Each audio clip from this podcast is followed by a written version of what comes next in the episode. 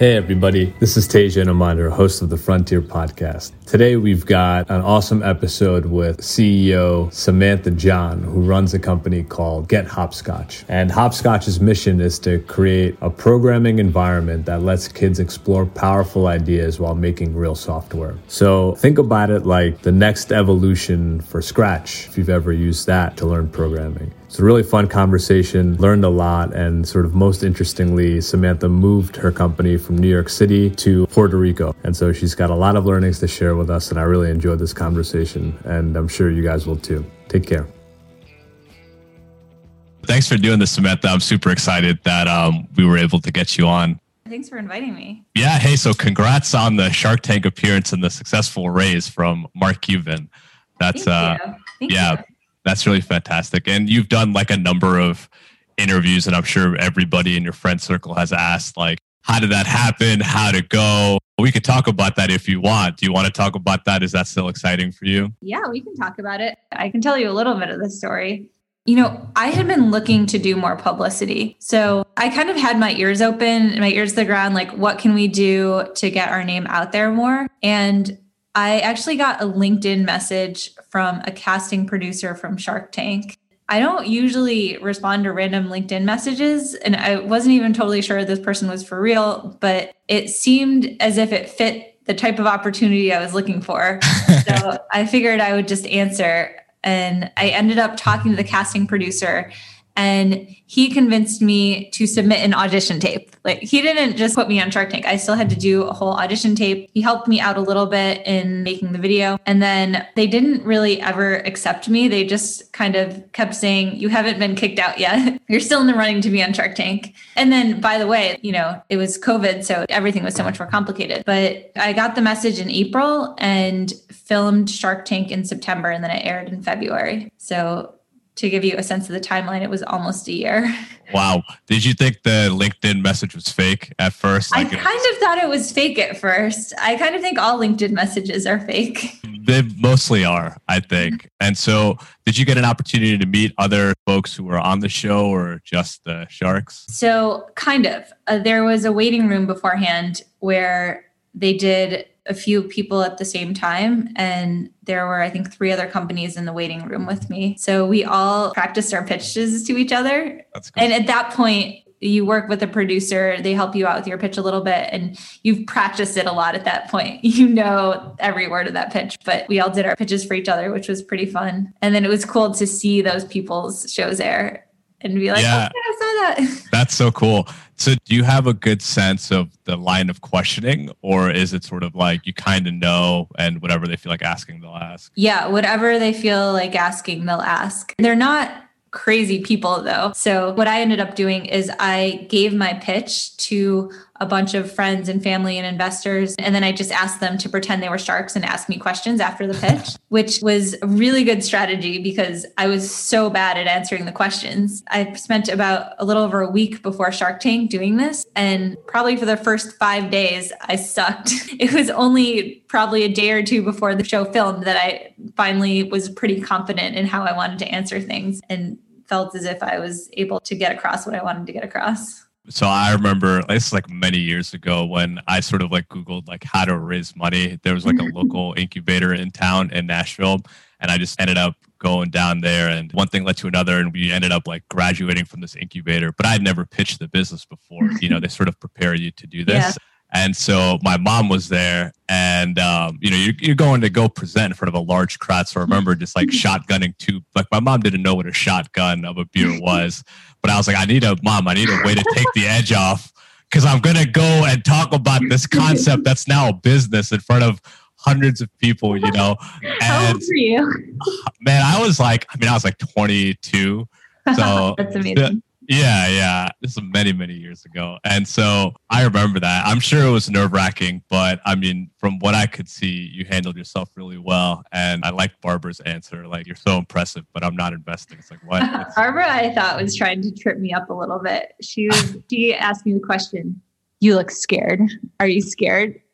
And I just, uh, in my mind, I was like, come on. Yeah, it's like, no shit, of course. But Mark Cuban is an investor, and he's been really awesome. He gave an interview where he said he never takes calls. He takes maybe one call a month. Yeah. He does everything over email, and he's so responsive on email. He answers every email within probably ten minutes. It's really amazing. That's awesome. Yeah, that's that's so cool. So we should probably actually talk about what Hopscotch is and, and what your company does. Of course. So Hopscotch is a coding tool for kids. And what that means is kids use Hopscotch to first learn how to code. Uh, and we make that really easy. You don't have to type anything. It's built for iPads and iPhones. Everything is touchscreen. Everything is drag and drop. So it's smooth and simple and gets rid of a lot of the hurdles to programming that you would face in a lot of other environments, whether it's setting up your development environment or downloading the programming language or learning the syntax, or even just getting your program to run. All of those things we've made really easy. And kids then immediately jump into the actual programming part of programming and actual making stuff. They make games, they make apps, they make animations, simulations, really anything you can imagine they make. And once they're done, they can share it with our community. So they make something really cool. They make a really fun game. They make a really interesting animation. They make a weird simulation, and then they can share it with hundreds of thousands of kids. So there's they see that there's an, actually an audience of people who care about what they're making, which is super powerful and a huge driver of what kids love about Hopscotch. And the latest thing we're introducing is an in-game currency called seeds that you can use to buy various things in Hopscotch, including now kids are able to sell stuff inside their Hopscotch projects for seeds to earn currency. And eventually where we want to go with that is payouts for real money so that kids can look at Hopscotch and say, okay, this is cool. I'm going to learn how to code. I'm going to make something cool. And I'm actually going to be a real programmer because someone will pay me to program. That's so cool. That's awesome. What age cohort is the ideal Hopscotch user? It's interesting because what we've seen is, and, and I think this is true for a lot of creative tools, it kind of adjusts to fit where you are. So most people start when they're between nine to eleven and, and they're learning the basics. They're doing very simple things, but still having a lot of fun. And then they get hooked. We've been around for a little bit. We launched the app in twenty thirteen. And there's still people using the app who started when they were ten years old in twenty thirteen, and now they're eighteen, nineteen. You know, it's pretty common that our best users have been using it for at least four or five years. And it's wow. something that kids stick with, and the platform kind of grows with them, both because we've improved the platform since we launched it and just because programming just has an extremely, extremely high ceiling. And yeah. that's probably my favorite thing about Hopscotch is just seeing the journey that these incredibly creative, brilliant kids are on. Yeah, that's awesome. I mean, so ten years old, I think that's third grade. Right. Third, fourth grade is, is about the youngest where they're successful. Fifth graders do really well. It's interesting because I think it's good for those ages because they are young enough where the stuff they can make on Hopscotch off the bat feels really cool. Yeah. But they have, they're old enough that they have the focus to keep working on something and keep improving it. And you do need some sort of ability to focus to program and an ability to read. So for six and seven-year-olds, they're a little bit too scattered and they can't read quite well enough. So they have fun with it. They like playing the games. They like doing it with their parents, but they're not quite ready to sit down and build something from start to finish. What's the way that parents can get involved in supporting their kids' use of Hopscotch? What I see a lot is the parent is just kind of there to answer questions. And, and often the parent doesn't actually know the answer to the question, but Um, usually the kids like to work on it on their own, but then have a parent nearby when they feel stuck or, or confused. I think a lot of times the parent is kind of the rubber duck. The kid just needs to talk something through. Yeah, that's so true. Yeah, I think that, I mean, that parallels what happens with like homework. You know, I sort of, especially if you're studying, I don't know, my parents are immigrants. So at a young age, my parents were unable to help me with my homework. You just needed to talk to them, talk at them for a little bit. Yeah. And, get the answer. Yeah, that's cool. Um, so I guess this would kind of replace like Scratch maybe in computer science uh, classes. Yeah, for sure. Uh, I would say Scratch is is very comparable. And, and I love Scratch. I think they've yeah. done so much for kids coding and kind of putting out the idea that this can be accessible. And I think they've done a lot of things right. But obviously, I think Hopscotch is better. Yeah, totally. I mean, I you know, products have life cycles, and this yeah. is, uh, you've learned from from that. Yeah, so. I mean, I think something that's really interesting is that um, what we found is that kids actually do really love to be able to make things that they can play on their phone and tablet, and that's kind of what they think of as their computer. And especially the kids in the kind of middle school age range, I think. As they get older, and this is something we want to eventually address, is start to build for more platforms, especially web, because I think that is a really good tool for the older kids. As they grow into Hopscotch, they're getting better at typing. They want to kind of get more performance. You can do things very fast if once you get good at typing. You can have keyboard shortcuts and all that. But for starting out, it's so much more delightful to be able to do something on a touch screen. And if you're trying to do drag and drop on a desktop, it kind of hurts your hand after a while. yeah. yeah, I'm sure you've made a lot of decks, and uh, just dragging and dropping PowerPoint decks or Keynote decks is just, I don't know, it's mind numbing and hard on the hands, as you said. Yeah. Yeah. That's cool. Okay. So how did you sort of conceive of, of Hopscotch? I know you studied applied mathematics. Were you looking for a way to teach somebody in your family how to program or? You know? I started Hopscotch because I was looking for a way to teach my younger self how to program. Ah, I see. Okay, cool. I, I started pretty late. I I didn't really do programming in college. I I had this sense that it was something more for boys. It didn't feel as if it was aimed for me. I, I actually went to engineering school where I studied applied math and started out and just said, okay, no, computer science, that's not my major. That's the first one I eliminated. Wow. Why? I was very frustrated with my computer at that time. yeah, that doesn't end. I mean, I still don't know how to use a computer. It's oh, just, my yeah. computer right now, I spilled water on it the other day, and it has like a giant map of Greenland watermark on my screen. I'm looking at you through. I'm so bad with, I'm still terrible with computers. And it was very interesting to me when I found out about programming and got really into it and started to love it, that that was something that could be separated from being good at computers and being good at machines, which I most certainly was not and still mm. am not. Yeah, it's, I don't know. Well, my I remember like I had an exchange with our head of engineering, and I said something like, I know how to use a computer. And he was like, do you though? I'm like, probably not actually. Different windows up in your in your terminal. Like, I don't, you know, so yeah. How did you find your way to applied math? Your mom was a scientist. Did you have an interest as a kid in science and math? Or a lot of things of this nature, I think, sometimes happen for not super great reasons, or maybe yeah. they are great reasons. I applied to, I don't know, seven colleges or something, which seemed like a lot at the time. Maybe now it's not a lot anymore. And I, I tried to optimize for having something different at each college. So I only applied to one engineering school, which was Columbia University in New York. I think because I thought Columbia seemed to be very liberal arts leaning. So I knew I was good at science and math. And then I didn't know what engineering was, but I thought it was something I should investigate. So I thought that by choosing engineering at the more liberal arts leading school, that would be a good mix somehow. And then what happened is I just visited the schools I got into. And I remember it was called Days on Campus. It was the spring of my senior year of high school. And I visited Columbia, and the engineering school was probably only about thirty percent women. But every single girl I met at Days on Campus was so cool and smart. They were all my people. And I'm actually still very, very close friends. My best friend from college was someone I met at that Days on Campus event. And wow. so I met all these people, and I was like, oh, these are the people I want to be friends with. These are the girls I want to know. And that was basically what made the decision for me, more so than than anything super scientific. Uh, it was it was kind of a gut call based on the people I met. Yeah.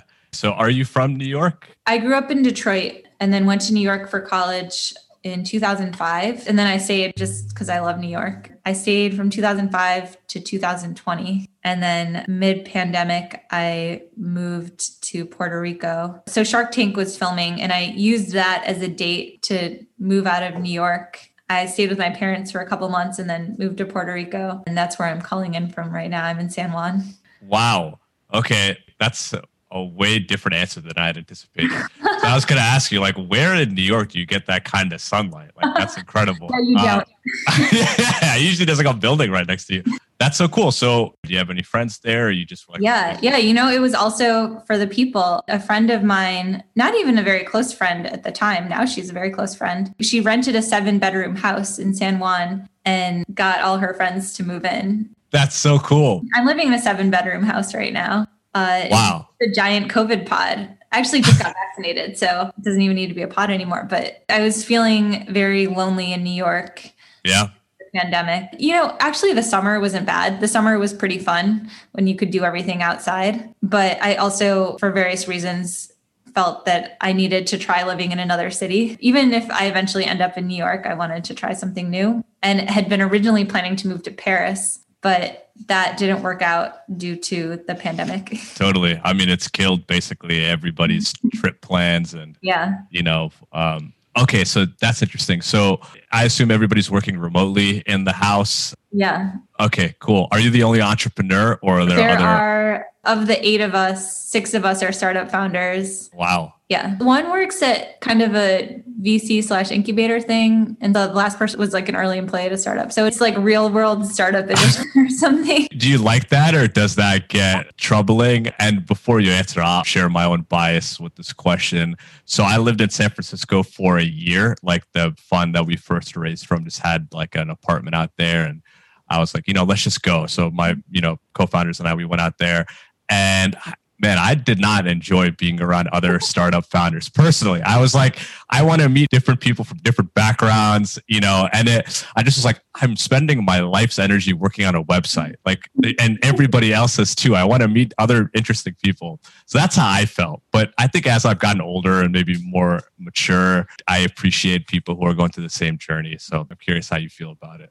I have very similar feelings about San Francisco, I will say. It's such an industry town and it it can be hard to, it's hard for me at least to get my head out of that bubble. And it's the startup thing, but it's also the raising money thing. And it's hard not to compare yourself to everyone all the time. And totally. Feel as if you are falling short. Totally. Oh yeah. Some company just started a year ago. They're at a billion dollar valuation already. And you're like, what am I doing with my life? Why am I not good? Like I've been working on this for Six years. That's my internal. I didn't mean to turn this into a session, but that's my internal oh, yeah. monologue. Oh, I do that all the time, all the time. I think for me, and, and this is something that has actually been kind of a recent realization. When I can come back to the mission of what we're working on, that definitely reinvigorates me. And that reminds me, oh yeah, this is why I'm not an investment banker because I'm trying to change the world and spending nine years trying to change the world is really not very much time in the grand scheme of things. And I'm happy to spend more than that if it works. So I think it's already working. It is. And one of my favorite things to see is that there's these kids who didn't see themselves as programmers and didn't think of this as something that they would want to try or, you know, wouldn't have come through the traditional paths. And something that I just think it's important is that Hopscotch feels very welcoming to girls. And there was a little bit of effort into it, but I mean, mostly it was just my co-founder and I are both women and we used our own taste to decide what was cool and what wasn't. Yeah. But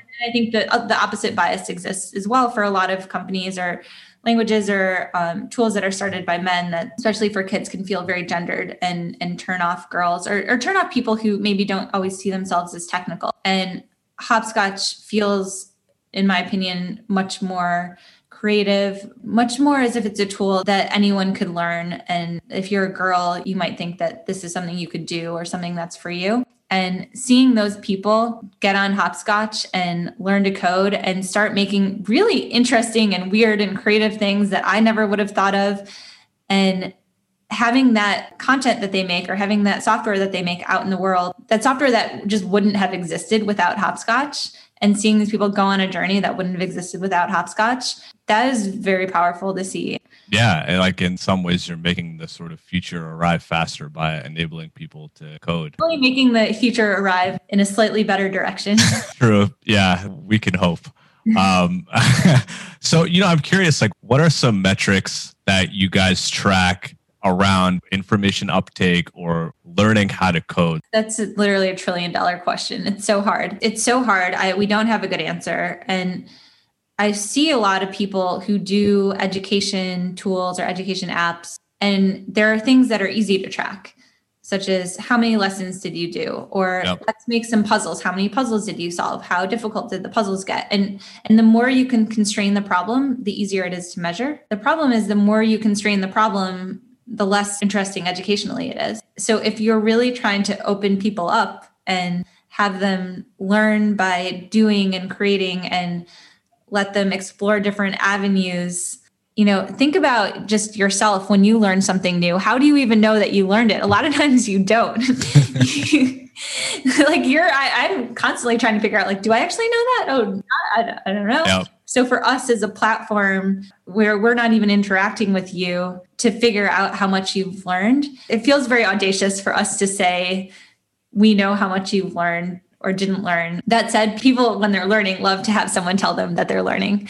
Uh, so it's a tension that we that we face. And we have a lot of tutorials. So we do all our tutorials as videos that you follow along, and started to kind of arrange those into a path. So you do have like progress through all the different videos to learn hopscotch. And that's somewhat self-administered progress, where we tell you that you finished the video, but you could go back and do it again if you wanted. You can skip around if you want, but we do kind of tell you the order, and you can see that now I've done, you know, the first module of hopscotch and I'm halfway through the second. That's cool. Um, so I guess, you know, if I were to get my nephew to do hopscotch, I'm trying to think about how I can pitch it to him, because, you know, he's like fairly sure he wants to go into computer science. Oh, cool. You know, he's playing with stuff online and trying yeah. to kind of build some applications himself. And oh, that's awesome. How old is your nephew? He's twelve. So twelve? Yeah. And so, you know, like in Indian families, when you're like, you come out of the womb and like your parents are like, all right, listen, you will be an anesthesiologist. And if you can't do that, then you're going to be this other thing, you know, so who knows? He may go to school and be like, listen, I want to go teach yoga. um, yeah, totally. I think that especially, you know, if he wants to make apps, the, there is a very cool property of Hopscotch projects that they play on your, your phone and your iPad, and all the things that come with it. Like you can use accelerometer and you can use multi-touch, and they're basically iPhone and iPad games that you're making, which from what I've seen from kids, if you're like, hey, you can make a game like you see in the App Store, they're like, what? Sign me up. I think, yeah. Yes, I want that. Yeah, that's so true. Cool. Okay. After this, I will pitch it to him. Getting customers one podcast interview at a time. I think that there are probably a lot of engineers who want to kind of gently expose their kids. Yeah, to for sure. Programs. And and I think a lot of engineers, at least in my experience, they do really enjoy what they do. And and, and they're like perplexed why no one else enjoys it. They're like, no, this is so cool. Why can't you? You should try it. It's going to be so awesome.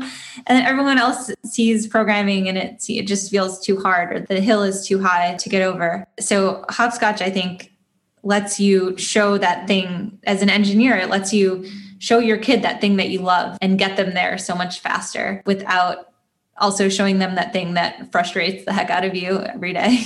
Oh yeah. Spending two days to set up your environment.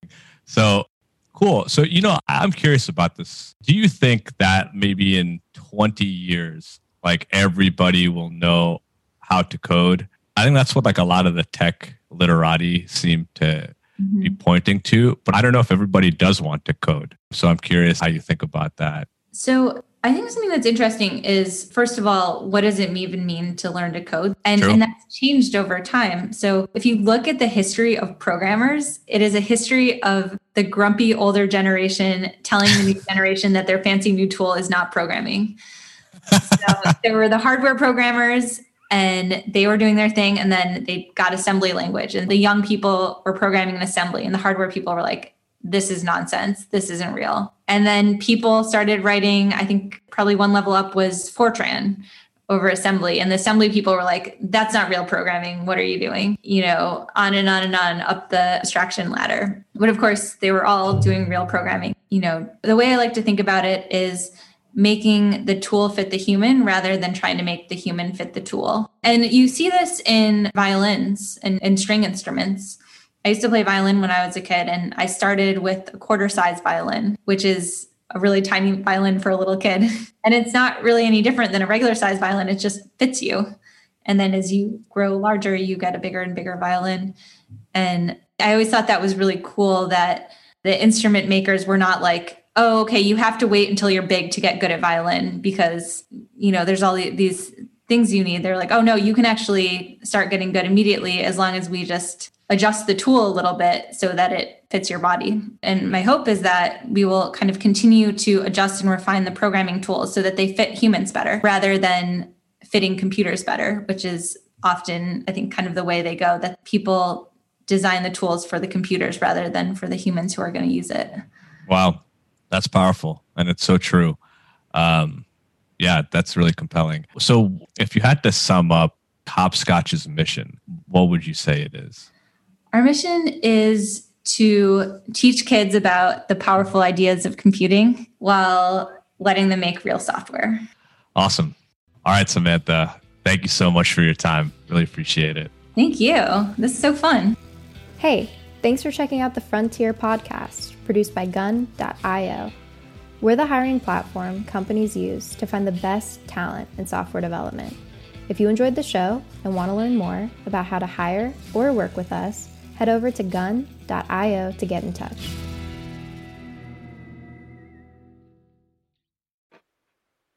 Thanks for listening to the Frontier podcast produced by gun dot io. We're the only freelancing platform where engineers actually go to hire other engineers. If you want to learn more about how to hire or freelance with us, head over to gun dot io and get in touch. Let us know you heard the podcast and we'll pay for your first ten hours with a kick-ass engineer.